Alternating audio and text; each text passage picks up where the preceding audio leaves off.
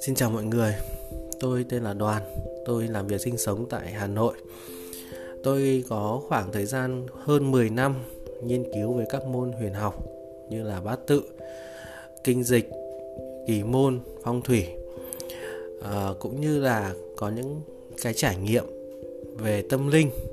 và trải nghiệm thực tế khi tiếp xúc với rất nhiều người hàng ngày. Vì thế tôi muốn chia sẻ những cái trải nghiệm này với các bạn để các bạn có một cái góc nhìn nó rộng hơn, mới hơn